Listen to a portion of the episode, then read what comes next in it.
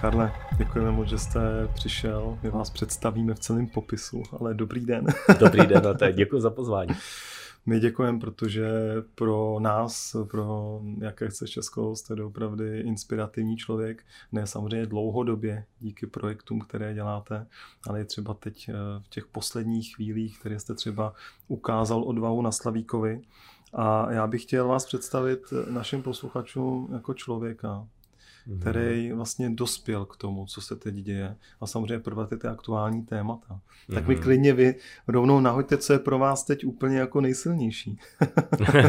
tak to je, to je složitá otázka, ale tak um, extrémně silný je pro mě moje rodina. Mám teď uh, osmiměsíčního syna a mm, dceři je tři, tři, a, tři a tři čtvrtě roku Eh, k té, té super synovi eh, je 6 let a pak mám ještě 18 letou, 18 letou dceru. Takže eh, tak to je, to je super a je pro mě obrovská radost být s, opravdu i s těmi malými dětmi. To jsem dřív neuměl, tak to je, to je skvělý. Což je velká výzva, si myslím, pro jakéhokoliv otce. Určitě, určitě. A já bych řekl, že jak člověk hm, trochu hm, zraje a je trochu třeba snad moudřejší, než byl, když mu bylo 21 nebo 33 nebo tak, tak eh, eh, nějak se dokážu líp na ty děti napojit no, a užívat si s nima jejich radost. Ale je to krásný. Tak vy ale taky jste prošel určitě různými transformacemi, nejenom kvůli dě- dětem, ale i hodně se věnujete meditacím, předpokládám, a různě, jakože asi člověk, který se potom už víc věnuje meditacím, tak asi je vědomější, mm-hmm. dalo by se říct. Já bych to přesně, asi až tak úplně nevěnu meditacím, já jsem takový hodně aktivní a věnuju se aktivnímu sportu mm-hmm. i adrenalinovým mm-hmm. sportu. Mm-hmm. Vlastně po své 40 jsem začal dělat sportovní gymnastiku a jsem, jo, mohu říct, jsem pišný na to, že jsem mi jsem to podařil dostat do, do stavu, kdy jsem schopný udělat rondáflik, což je hodně těžký, že se rozeběhne, udělat takovou tu jako um, složitou hvězdu jo, na nohy jo, a pak ještě jo. k tomu přeme dozadu. A eh, to, a to jste začal ve 40. To jsem začal po 40, no, jsem ani neuměl pořádně kotrmelec. A taky, se, eh, taky skáču padákem, což je úžasná věc, rozšiřující myšlení a, a, a ohledně meditací, tak já nějak ne, tolik meditace nedělám. Je pravda, že se občas jako ležím a zamyslím se třeba, ale nenazval bych to meditace. Všímavost určitě jako ano. Správně. Ale co bych možná, co si zkouším, takovou věc, nazval bych to meditace jak jinak, meditace 2.1. A to je, že eh, já chodím po sleklaně na, na našem mlíně, eh, tak, tak mám 21 metrů nataženou se takovou tu tenoučku, to hodně pruží. Jo, takovou tu, která je trošku placatá, ona je asi taková. No, 2 no, no, no, cm no, nebo 2,5 cm šířka, no. A, a po ní teda chodím a se, občas tam po tou skalní stojím a teď se snažím jako uvolnit a e, to bych začal tak trochu meditovat, jako se dostat do nějakého stavu, což je samozřejmě extrémní výzva, protože člověk musí zároveň udržovat balans. Hmm. Tak to mě že nemůžete baví. spadnout, protože si dostanete. No tak spadnout můžu, to je se jako padat umím, to není problém, ale spíš, No ale vypadnete člověk... z, tým, z toho flow. Uh, no právě, aby člověk byl v tom flow a zároveň se udržel na té sleklaně, tak to je taková uh, docela hezká výzva.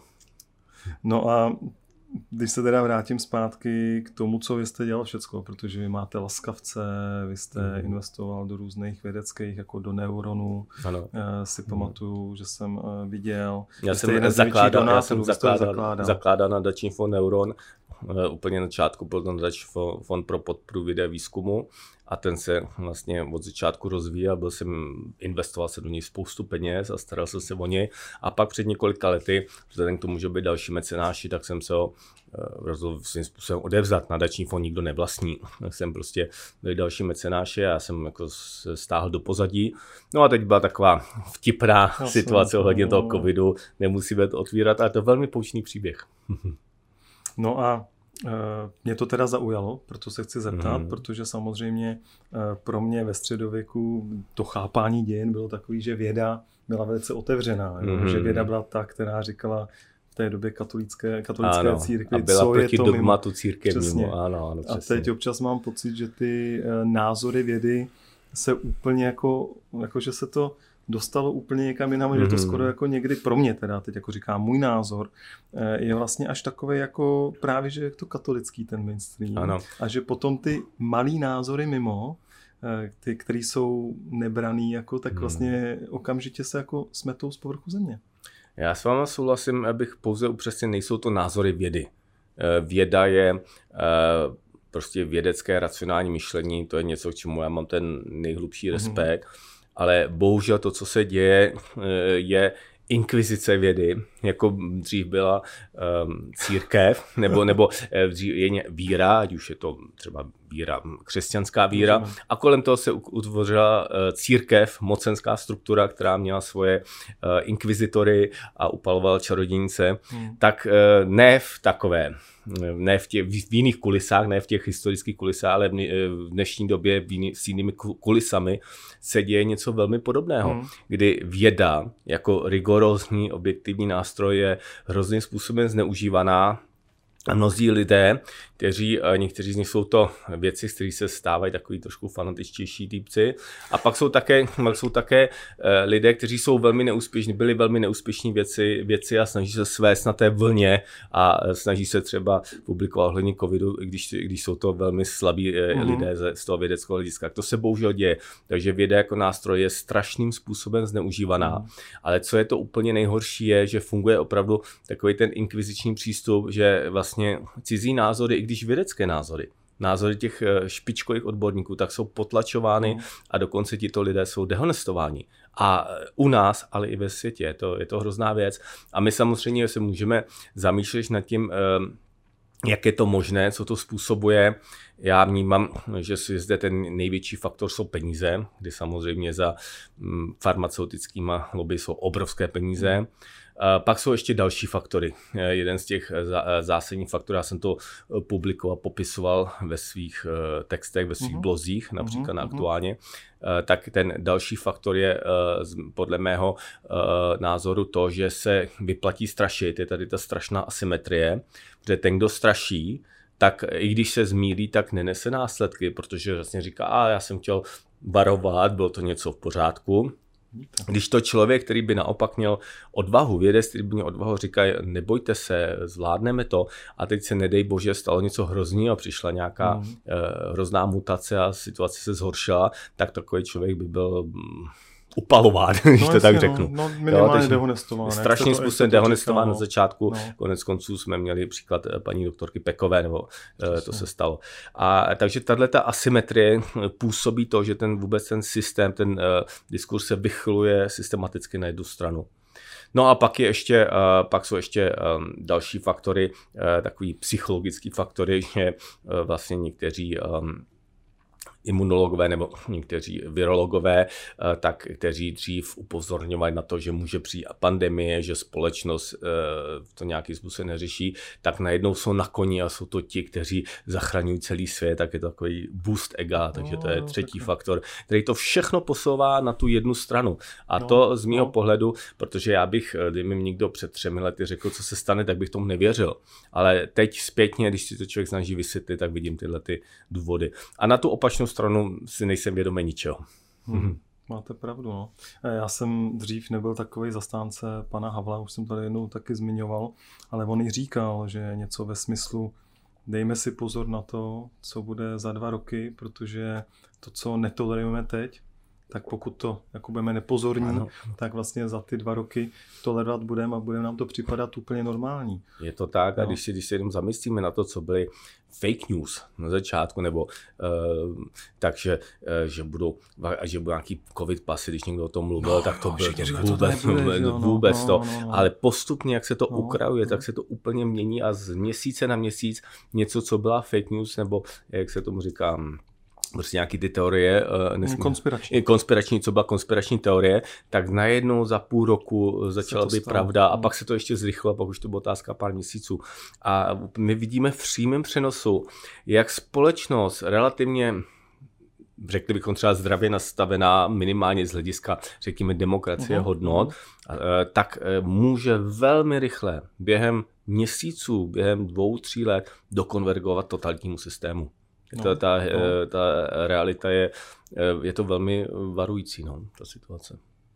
Je to silné, no. A proto teda tak teď samozřejmě měl jiné otázky, ale vím, že uh, jste kandidoval, nebo kandidoval jste 21. Mm-hmm. na prezidenta na, v roce 2003 a máte vlastně Tohle jsme my, ale když jsem mm-hmm. četl vaše příspěvky teď na LinkedInu, tak vlastně vy tam povídáte o tom pandemickém zákoně, o těch všech vlastně věcech, mm-hmm. které by mohly dojít k tomu, že najednou vy prostě opravdu za dva, tři roky jsme mohli být tam, o čem teď mluvíte. Ano, bohužel. No, do takový dystopie těch 1984. Je to, je to tak. Je tak to tak, jste měl tady hezký klip teda, no. Jako.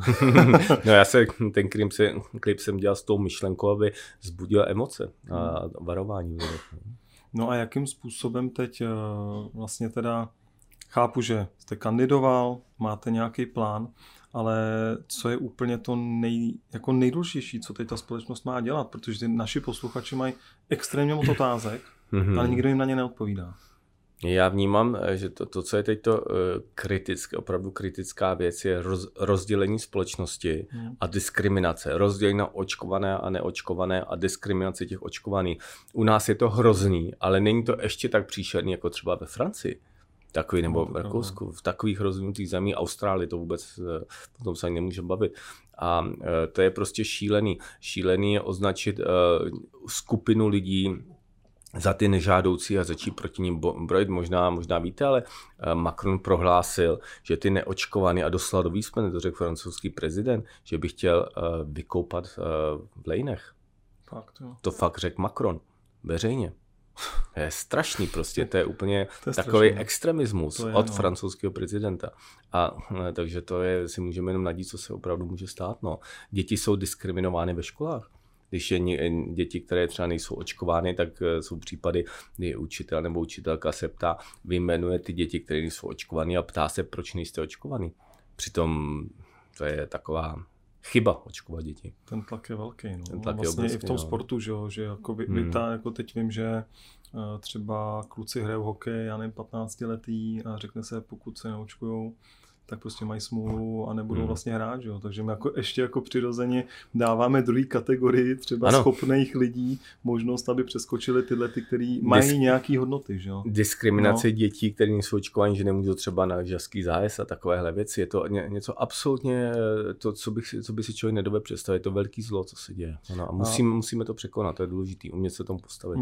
Já jsem tady měl pana Berana, teda jedno pana profesora, mm, mm. dvakrát teda, ale někde jsem poslouchal s ním jiný rozhovor a on říkal, že ten, eh, ten um, vlastně jeden spoluvynálezce, nebo vynálezce ten Melon, pan ano, Melon, ano. tak vlastně přímo říkal, že dětem se nesmí ta vakcína dávat. Že vlastně mm. ta vakcína teď je proto, aby se přečkala ta nejhorší doba, ale v případě, že by se dávala všem plošně a neustále mm-hmm. po sobě, tak je to vlastně jako zneužití penicilinu, to... který se měl používat v době války. Že? Přesně tak, no. zničí to imunitu, bude to mít, a to, dneska to už víme, negativní důsledky. Uh, profesor Melon to byl skutečně vy, vynálezce mRNA vakcíny, mm-hmm. ten autor mm-hmm. původní mm-hmm. myšlenky, no a dneska z něj konspirátor. On od začátku vystupoval proti zneužití jeho vlastního vynálezu, tak teď je z něj konspirátor a kromě toho eh, se už i popírá, že to eh, vynalezl, ano, že je to opravdu. No, takže je to fakt jako popření, ale vynalezl. Je to, teda, je to, on taky... to fakt vynalezl, ano. Tak vidíte, on už já, který si mm. zjišťuje informace, no. tak najednou mám jenom informace, no. že je spolu. Tvůrce. No, on, to, on měl tu no. původní myšlenku, no. vynalezl, pak samozřejmě byly další patenty, ale má ten původní, no a teď to, to už se popírá, no. Takže je to opravdu fascinující. Jak uh, vlastně strach, jak vymývá lidem mozek a já to vnímám tak, že vlastně společnost je zasažená, bych to nazval hypnózou strachem. To je, to, no. je to až jako neuvěřitelné, jak se lidé bojí, jak rodiče se, mojí maminky jsou manipulovaní tím, aby očkovali své děti našimi rádoby odborníky. A to jsou prostě, eh, tyto rádoby odborníci jsou lidé, kteří neumějí eh, dostatečně logicky uvažovat, ale přitom se odváží eh, takhle tlačit, tlačit na veřejnost a strašně veřejnost. Je to blbý, no. Víte, co by mě zajímalo, když se bavím o tom strachu, tak je spousta právě věců, kteří eh, už vlastně rezignovali. Taky mám jednoho známého, ptal jsem se s ním na LinkedInu, říkal vlastně, že ty lidi už vůbec to nechtějí řešit, že prostě mm. jdou tím jedním směrem, mm. uvěřili tomu mainstreamu. Eh, vy jste velice inteligentní člověk, vymyslel jste uh, algoritmy tamhle, jako doopravdy. Uh, jako mohl byste se na to vykašlat, když to vezmu. to bych jako, určitě mohl. Mohl no. byste mávnout rukou nad tím letím. Kde berete tu, jako, kde jste se naučil jako teda ten strach v sobě nemít, protože přece jenom nakonec všichni mm-hmm. máme určitý strach, že jo? Jako, čím, čím jste k tomu mhm. dospěl? No, to je zajímavá otázka. Já jsem jako dítě, já jsem rozhodně nebyl odvážný dítě, já jsem spíš jako nechtěl jsem se prát a, a jsem se úplně se mi to v nějakém smyslu přetočilo. A, a Souvisí to s více faktory. Jeden z těch eh, věcí je třeba, že jsem eh, se začal skákat padákem, což člověku umožní překonat z té věci, ale je pravda, že vlastně svůj strach jsem již odborával i předtím. Ehm, další věc taky je souvisí s tím, že jsem si zažil opravdu velké bolesti, a to je taky důležité, že člověk, když si projde opravdu tu největší bolestí, tak pak mu to vybuduje jistou, jistý chápání toho, že už se bolesti tolik nebojí takže to více faktorů. No a zároveň možná to, co je nejdůležitější, já jsem, ehm, já jsem si vytvořil svoji jistou filozofii, životní filozofii a um, uvědomuji si, co aspoň pro mě dává smysl, uh, čemu věřím a jakou mám vizi pro svět a došel jsem k tomu, že prostě eh, jsem ochoten a vlastně jsem to udělal. Jít takzvaně, jak se říká v pokru all in, takže třeba svým vystoupení na Slavíku já jsem šel all in, já si uvědomuji, že mě to může mediálně eh, kompletně zničit. Není to teda životní riziko, ale že mě to eh, vlastně no, odrovna, mohlo mě to odrovnat mediálně, ale přesto jsem se rozhodl do toho jít, protože vnímám, že to je tak důležitý, hmm. že to je vlastně, eh, že smysl života, věřím tomu, že smysl života každého z nás je udělat co nejvíc pro to, aby, abychom jako společnost uh, něco dos, prostě abychom se posunuli jako společnost něčemu lepšímu, k nějakým vizím. Uh, já věřím tomu, že jsme schopni jako lidé dosáhnout to, aby jsme žili v vzájemné, vzájemném respektu. Většina z nás ideálně i vzájemné důvěře a vzájemné spolupráci aby nemusí to být tak, že prostě jsme rozdělení jednak eh, v rámci společnosti, hmm. ale jednak i eh, celoplanetárně a akorát se zabíjíme a snažím se druhému škodit. To je strašně starý, zastaralý a zbytečný. Eh, dřív to, ono totiž dřív ve středověku a předtím No tak to bylo tak, aby úzká, eh, protože každý chce být samozřejmě, každý chce mít dobrý život a pohodový, chce mít dostatek a tak. No a dřív eh, na to, aby úzká skupina lidí měla dostatek, no tak ta drtivá většina eh, musela dřít na ně. Hmm. A tím pádem zákonitě musely být konflikty, a které byly neřešitelné. O řešení se pokusil Marx, jo, ale to, to řešení tomu, nevyšlo, tomu taky nevyšlo a principu to nemohlo být, protože tam je to strašně chybný zjednodušení, že jediné, co má hodnotu, jsou materiální věci, což je nesmysl. Samozřejmě to je potřeba propojit ty materiální hodnoty i e, duševní. A to bude další duševní... otázka, ale klidně to můžete už rozjet. Vidíte? A, takže, takže Marx nemohl uspět a v principu to nešlo, protože jsme neměli ty technologie. A teď jsme poprvé v historii lidstva, kdy máme ty špičkové technologie, jsme propojeni informačně a v principu jsme právě schopni dojít ehm, společnosti, eh, která funguje v synchronicitě, která funguje ve, vzájemné, eh, ve vzájemném respektu a spolupráci. Tak asi už opravdu všechno máme, teď jenom na tom, jakým způsobem s tím naložíme. Přesně tak, jo? ano, ano. Jo, protože, mm-hmm.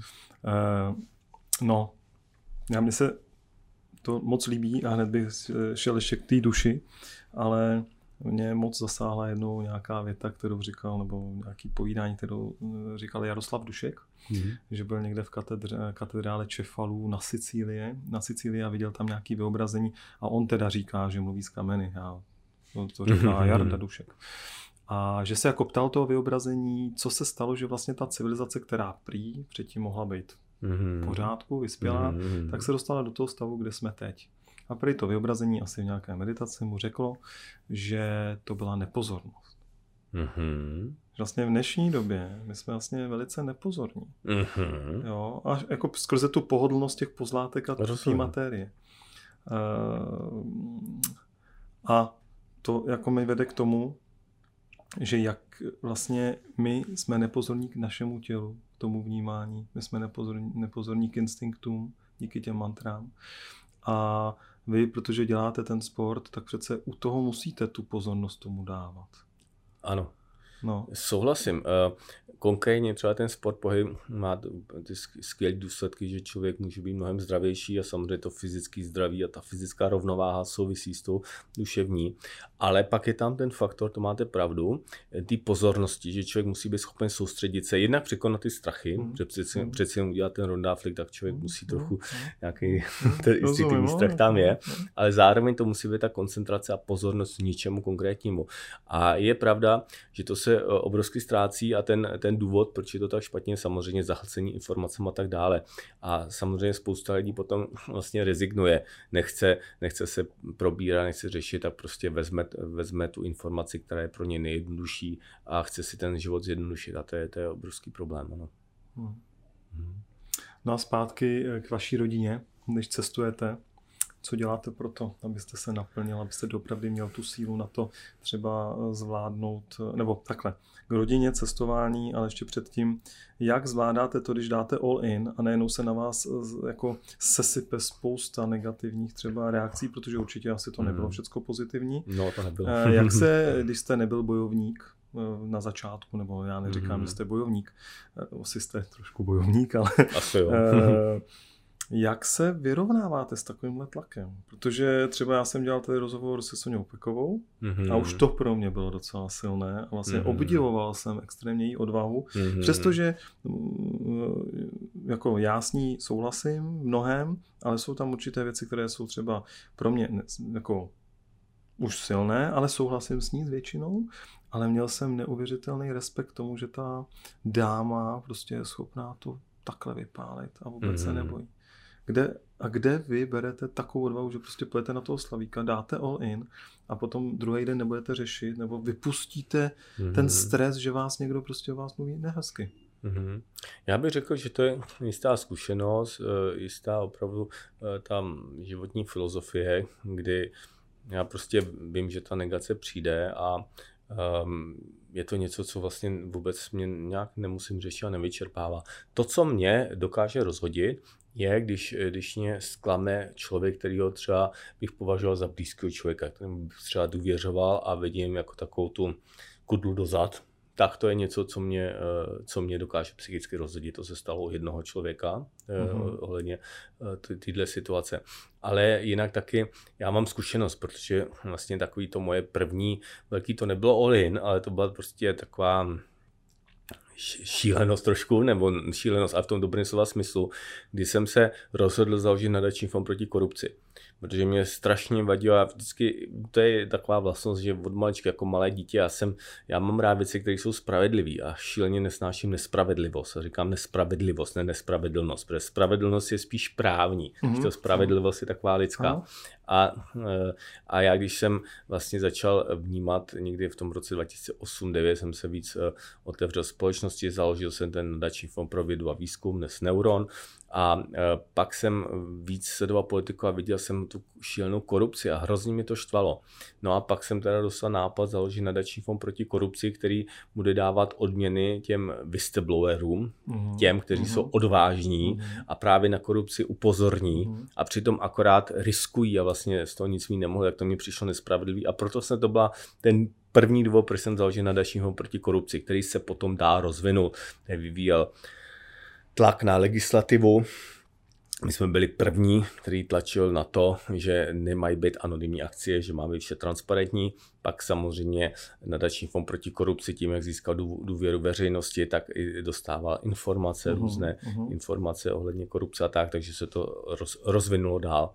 A nicméně založení nadačního fondu proti korupci a ta práce, už je vlastně sbírání důkazů, tak eh, v mnohých um, lidí vybudilo velké negace a proti mě se sneslány mediální, ale i faktický například eh, obvinění, konstrukce nějakých obvinění důkazů a dokonce eh, o několik let později na mě byla objednaná vražda. Takže, takže to se až tak to došlo. A nicméně... Tak to chápu, že už jako se člověk trošku zocelí. Člověk si přesně tak, člověk se trošku otrká, to potom, potom nějaký, nějaký eh, pár lidí, kteří si řeší svoje eh, osobní eh, psychické problémy a uráží a napadají, tak to už mě nemůže rozhodit. Tak to, to už chápu. Teda, no. Takže srážka se strachem, už jako ví, víte, se smrtí. No, jako v tomhle to myslím. Ano. No, tak hezky se to odlehčuje. A teď se zeptám, protože třeba pro mě eh, je hodně inspirativní moje žena, protože my spolu hmm. podnikáme už dlouho, hmm. ale samozřejmě ta žena je takový zjemňující faktor a právě víc mě učí pocitu, intuici, která třeba v dnešní době hmm. mužů není moc jako pozitivně brána, že jo, pořád ještě jako by se měli být jako tvrdý. A já vím, že máte Lilianu, že jo, Liliana? Ano, Lilia. Mhm. Lilia. Mm-hmm. A je to taková jako za vším hledej ženu, protože pro mě to tak je, pro mě hodně mm-hmm. žena inspiruje. A jakož já ženě dám materiální jako nějakou možnost, tak ona vlastně mě potom inspiruje Eh, těma pocitama a vlastně radí mi. Máte to taky v tomhle tandemu takhle, hmm. nebo ne? Pro mě Lilie je žena, která mě obrovsky obohatila a vlastně i mě podporuje a já ji taky se snažím podporovat. Ona je velmi aktivní, má spoustu témat, eh, přes eh, porody a různé ženské otázky a tak dále.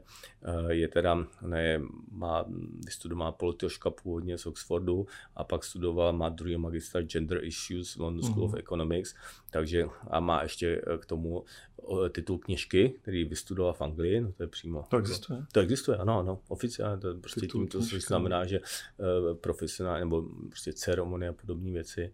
Jo, takže no rituály. Rituály a tak dále a na to je celá věda, no, to je jako je okay. vlastně obor.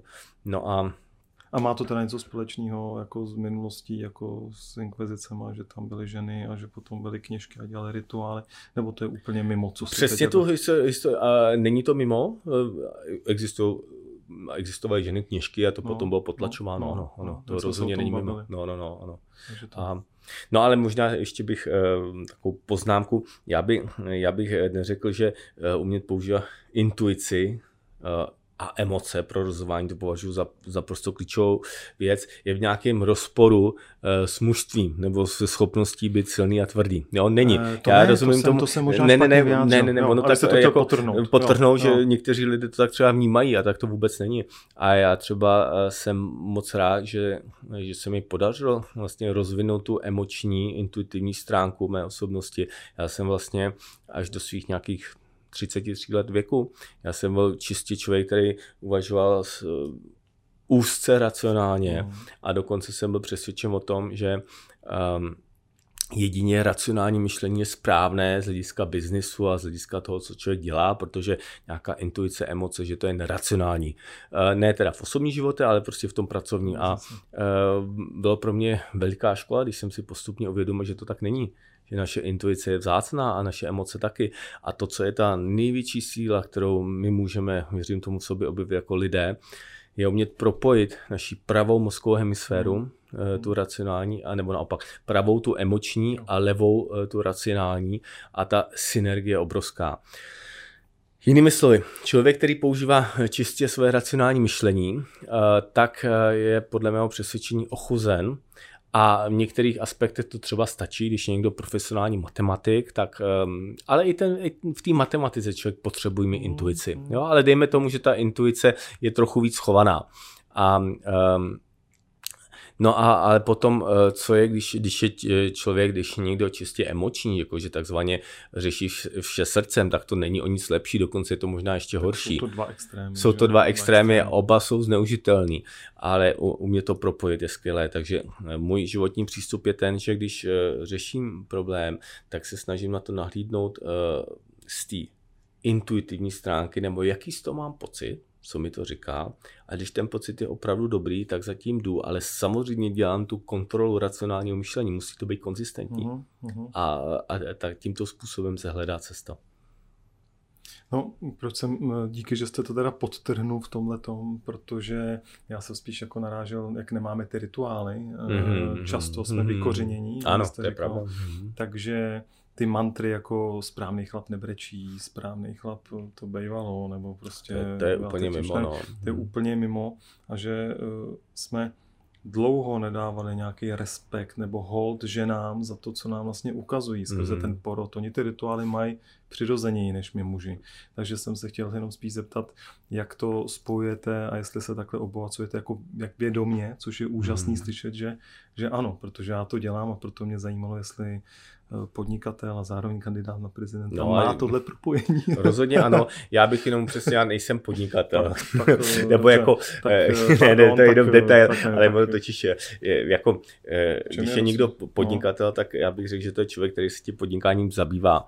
Já no. teda mám svůj no. tým lidí, kteří, kteří se starají o nějaké mé investiční aktivity a tak, ale osobně se tomu už nevěnu. To je jenom takový malý no, vidíte, tak to já nevěděl. Hmm. To beru jako, že podnikatel jsem, ale je pravda, že jsem se tomu taky chvilku už nevěnoval před covidem, jo, ale dobře, rozumím.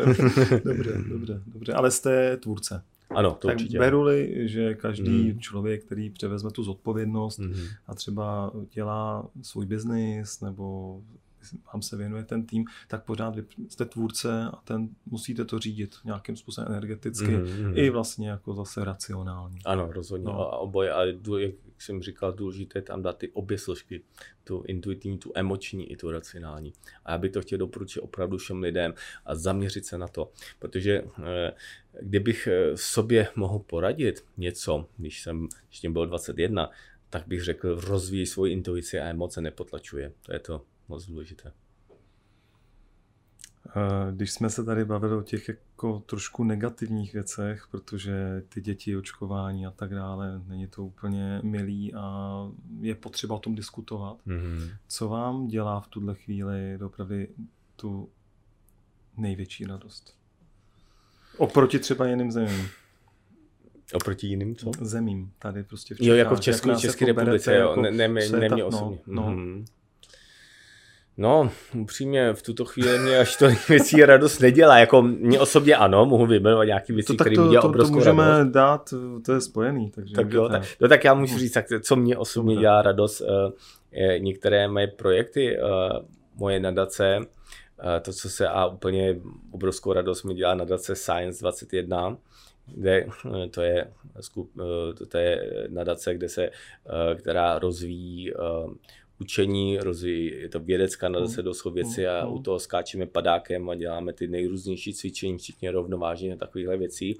No a třeba taková malá věc, která mě dělá obrovskou radost, je novodobá hra Mateso, což, což je hra, mm. uh, která naučí děti uh, matematiku tím nejpřirozenějším, nejkrásnějším způsobem. Můj šestiletý syn, vždycky, když přijede, tak mastíme od rána do večera mateso a je to šestiletý dítě a umí skvěle násobit. Hmm. Líp než sčítat. A to jste naprogramoval sám? Ne, ne, ne, to se nenabil. To je, to je uh, produkt, který právě vymyslela Science 21, je to kolektivní no, dílo. Jo. Ale vy jste hmm. tomu dal nějaký zase impuls? nebo? Uh, ten impuls ne, tomu, ne. ten uh, prvotní impuls byl od jednoho Hezky. kolegy, ale... Tak to je úplně ideální. To je úplně ideální. Tak tím pádem to vzniká. Ano, vzniká, vzniklo to, když to a uh, nějakým způsobem se to vyvinulo. No a to je třeba taková hra, kde, kde malý, malý dítě chápe, co jsou prvočísla. No, no, takže vlastně dětem se dostane úplně jako nádherný vlet eh, do matematiky tím nejpřirozenějším, nejkrásnějším způsobem a eh, jakmile jakmile se to, zatím to ještě nejde koupit, ale jak, jakmile se to rozvine, věřím tomu, že po celém světě, no tak děti budou milovat matematiku. Už nebude sedít to, co je dneska, že matematiku mají rádi jenom nějakých 1% lidí. No a když eh, třeba se zase bavíme, tohle je hodně racionální, nepřemýšlel jste o něčem, třeba co by mohlo pomoct dětem eh, a rodičům se víc dostat do té do intuice? To je jenom takové, prostě teď mě to mm-hmm. napadlo, jo? protože mm-hmm. já mám pocit, že my je necháváme na tabletu, v podstatě děláme si ty mm-hmm. naše mhm. věci, teď je to extrémně zhuštěný, že jo? ty změny chodí každou chvíli, jak říká pan Rak, teď mm-hmm. máme to jako změna přichází každý den a my se ano, to musíme ano. přizpůsobovat. Akceleruje čas. Akceleruje ten čas. Mm-hmm. A, a jestli třeba by nemohlo být něco, co by pomohlo těm rodičům, protože fakt jako ty rodiče mají extrémně těžké otázky, jak ty děti zabavit mm-hmm. aby se s nima bavili, tak já nevím, je třeba nějaký podnět. No, tak, Dát Science 22, 21, pardon. Jo, no tak mm, my vyvíjíme ještě, ještě třeba další hry, protože to je takový systematický proces a e, ty, tyto věci a škola hrou je opravdu ten správně zde na místě a samozřejmě e, e, pro děti je potřeba rozvíjet intuici, no, rozhodně. No. A zároveň ještě, co bych chtěl zdůraznit, to, co je úplně moc důležitý, aby děti získávaly vztah v přírodě a to není fráze ode mě, já to myslím úplně vážně, prostě, aby, aby chápali zvířata a to, to je úplně, to je dneska moc důležité v dnešním světě, právě jak jste řekl, aby nestrávili svůj čas u počítače. No, jenom. nevědí, co to je v podstatě hmat. Ne, no, no, jako no. Už jen jeden prst a už jenom jedou na těch, na těch tabletech. No, no, no, no to, je, no. to je velký problém, takže pohyb pro děti a všechny tyhle věci a nesmíme, už nikdy nesmíme udělat to, aby jsme je zavřeli doma kvůli nějaký pandemii, která je neohrožuje vůbec. To je, to je strašný prostě. To je, to je, to je silný, no. Ale to pořád pokračuje, to ještě neskončilo. No, snad, a teď už to snad končí, ty omikra, teď už poslední, teď už je to, ty lži už jsou ta vratky a ty manipulace, že teď už se to neudrží, ten omikron už je, má to skoro každý a, a, a, a, nikdo není pomalu, skoro nikdo, nikoho to neohrožuje naštěstí, takže takže to už tyhle, tyhle eh, konstrukce těch lží a manipulací už skončí, věřím. No, tak hlavně je potřeba hmm. tu diskuzi dostat fakt i do těch mainstreamů, že? Ano, ano. Protože a to, to se, se podíváte na ty, hmm. pardon, eh, že když se podíváte na ty lidi, kteří řeknou něco jiného, tak nejsou pozvaní do těch mainstreamových televizí. Že? Věřím tomu, že se to začne měnit. No, já jsem třeba um, teď uh, sice zrovna včera jsem byl seznam zprávy, Eh, ta diskuze byla dobrá, eh, reportérka řekl bych, že byla vůči mě velmi spíše nepřátelská, ale bylo to, že to dopadlo dobře. Důsledek teda je, že eh, zveřejně popis, kde vzali moji citaci, takže uřízli půlku věty, aby to vypadalo hůř a to už jsou prostě takový detaily. A co to no. bylo, to nám řekněte, to je zajímavé. To, to byla citace, kdy, kdy, jasně, kdy jsem, říkal, hm, jsem říkal, že uh, komunikuji s mnoha uh, špičkovými experty a mám zároveň eh, natrénované své racionální myšlení a jsem schopen analyzovat data a dělat záběry. To bylo jako to, že jsem schopen mít kvalifikovaný názor, Rozumím. i když nejsem imunolog nebo virolog. Že máte ten tým. Že mám, že mám ten a tým. ten tým dali pryč. Uh, no a udělali, aby řízli tu první část věty řízli a Jadeček prohlásil, že má špičkové, špičkové racionální myšlení a umí data a proto je kvalifikovaný. Takže, takže jako, ale tak to už, to už jsou asi detaily a důležitý, že to je a těch lidí je víc, navíc jsou nezávislá média, tím jak, tím jak sociální sítě Facebook a spol začaly diskriminovat lidi, tak si, hmm. tak se prostě objevili nezávislí. Věřím tomu, že a máme štěstí, máme štěstí, že se objevil takový opravdu slabý omikron, kdy už ta manipulace je fakt neudržitelná. Máme štěstí. Kdyby máme to bylo štěstí. tak, že by se objevil nějaký, nějaký, nebo kdyby to šlo pomalejš, hmm. kdyby te, ten dopad byl vážnější, tak pak se obávám, že by to dopadlo špatně. Ale to, co, je, to, co bych chtěl říct, to, co je důležité, tady to skončí. Eh, my se my se nevrátíme do ty původní stavu. Hmm, jo. My, musíme, my musíme udělat tu kotvu, tu historickou kotvu a jasně si co nejvíc z nás, aby si uvědomilo, co tady bylo, co hrozilo, jak to bylo na hraně, aby jsme měli to poučení pro budoucnost. Hmm. Protože pokud bychom tuto kotvu, eh, toto poučení se neudělali, tak pak přijde něco hořnějšího a pak, pak už eh, nemáme šanci. No a tak to říkal jeden moudrý můj kamarád eh, říkal vlastně, že eh, už nechce ty pomníky na různých místech, eh, jako Palach a tak dále, mm. že by vlastně chtěl společnost, kde nejsou tyhle ty pomníky potřebné. Ano. A mm. já jsem si říkal, no to je jako zajímavý. Potom přišlo tohleto, co se stalo. A vlastně my bychom měli o tom mluvit daleko víc, že za dva dny jeden holokaustu. A, takže mm. vlastně není to to jako nad tím nějakým způsobem se užírat, ale je třeba tomu zdát hold a nějakým způsobem pořád jsme se asi z toho neponaučili. Připomenout si, ano. si My jsme to, se že... ponaučili, já, já to, to je no.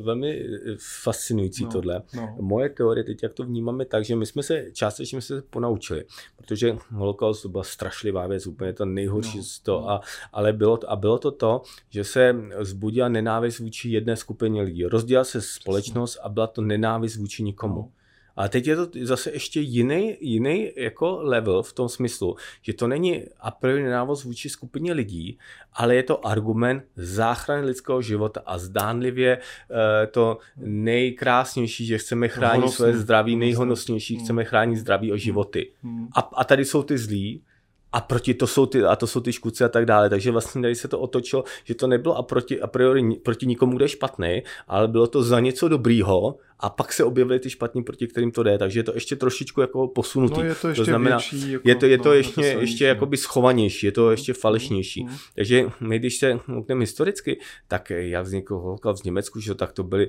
to byla diskriminace, která chodila po částech, postupně zákony, takže vlastně to bylo lega, legální, postupně začalo být legální diskriminace židů a tak dále a pak to vyústilo uh, v to, co se stalo strašného. A tady vlastně začala podobným způsobem s argumentací ochrany zdraví a no, života. No, no. Zač, začala diskriminace, zákony a omezování diskriminace, neočkování a tak dále a dospělo by to prostě uh, taky k jinému, ne třeba tak strašnému, ale taky jistému druhu totality. A vidíme to třeba ve Francii. To je strašný, no, co no, no. jsme se co? bavili vlastně. O Macron. O, o, o Macronu a, a Austrálie, to je úplný peklo. No, to je a, s Djokovicem, že jo. Co no, to, no, to, to, to, to je taky, to je. Ale to je konec konců, um, pro mě Djokovic je, to je borec prostě. To je no. nejlepší, jedna, kromě toho, že nejlepší historista eh, tenista současnosti, tak dá se argumentovat a je skutečně nejlepší tenista historie. To by porazil každýho. A to, že ten člověk se tomu systému takhle postavil, si myslím, že je dobře, takže pro ně to samozřejmě bylo hrozný, co se tam stálo v tom, ale věřím tomu, že tomu procesu to pomohlo. Že pro mnoho určitě, lidí může být Určitě, vzorem. že otevřel, otevřel zase lidem, kteří by se vůbec o to nezajímali. Přesně tak. Třeba no. fanoušci tenistů, který tohle chtějí vypouštět, no, zajímá no. jenom ten tenis, tak najednou je to taky... Uh, Vyhodilo ze škotu. Vyho, přesně tak. No. To poučení je naprosto nezbytná věc, protože my máme tu šanci jednou to zkazit, a, eh, ale po druhý už to prostě nesmíme udělat. Přesně, ne? protože to potom už to lidstvo snad ani nemá smysl, když se takhle na tu civilizaci podívá. No, teď řekl se to já s tím absolutně no. souhlasím, no. já už jsem dokonce eh, se v tom duchu i vyjádřil. Pokud bychom měli jako společnost dojít k tomu, že budeme plošně očkovat svoje děti proti nemoci, která je neohrožuje, ty zdravé děti, hmm. covid nějak neohrožuje, no. A měli bychom to dělat kvůli tomu, abychom zabránili šíření viru, abychom chránili sebe kvůli vlastním strachům, tak si nezasloužíme tady být. No. no moje drahá říkala, já teda nevím, jestli ty lidi prostě, že vůbec nevěří, že ty lidi můžou jako tohleto jako vytvořit. Jako, no. Že opravdu, jestli se takhle budeme chovat, tak si nezasloužíme právo, jak to říkáte. Vy úplně stejně. Úplně mm. stejně. tak Karle, ať vás nezdržu. ne, ne, Ale je to, je, to, je, to, je to moc milé a hlavně obohacující ve smyslu těch myšlenek, toho, čím žijete. Jsem rád, že vím, že jste nebyl bojovník a teď jste, že se to otočilo, jak se může všechno měnit. Eh, jaké chcete Českou? Už jsme se o tom bavili, ale kdybyste to mhm. řekl pár slovy, mm-hmm. úderně, jako se hází ten mm-hmm. do toho. Moje, moje vize je společnost, kdy lidé se Eh, přiblíží ke svému potenciálu, což znamená, že lidé budou žít v vzájemném respektu a eh, budou moci lépe spolupracovat a také, a to je moc důležité, kdy více z nás, většina z nás ideálně si najde eh, takovou svoji práci, svoji činnost, která je, bude naplňující, kdy budou šťastní a která bude pro ně posláním. A tady je ten obrovský potenciál. Vlastně ta hrozná zpráva je ve skutečnosti skvělá. Ta zpráva je pouze nějakých 8 nebo 9 lidí v České republice dělá svoji práci jako, své, jako svůj náplň, jako své poslání. Drtiva ano, mezi, určitě mezi ně patříme, ale a ano, doufejme, určitě se stýká. Doufejme, jak říká pan. ne, tak to člověk ví, to člověk ví, protože těch 65% lidí, co dělá z práce jenom pro peníze, no tak jde prostě do té práce, aby si odmakala to svoje, měla klid a šla domů ten zbytek, to je ještě horší, to jsou lidé, kteří, jsou, kteří v práci škodí, pokud můžou. A my víme všichni, že eh, člověk, který dělá něco s nadšením, eh, svým, jak se říká, srdcem, ale prostě tím největším umem, no tak má úplně jinou produktivitu, dělá to mnohem víc, než když to někdo dělá, protože musí. To znamená, že tohle to dokazuje, tyto čísla tak jasně dokazují, jaký ten obrovský potenciál lidské společnosti je a kde my jsme a, je, a já věřím tomu, že to se, to se dá změnit, protože ty příležitosti jsou. Jde to teoreticky a tím pádem to jde i prakticky. Akorát samozřejmě musí být ta vůle, musí být ta inspirace a to je to, co bych chtěl jako věřím tomu budoucí hlava státu zasadit se a dát lidem tuto vizi a motivovat je a pomoci jim e, nastoupení této cesty. Děkujeme. Já také děkuji.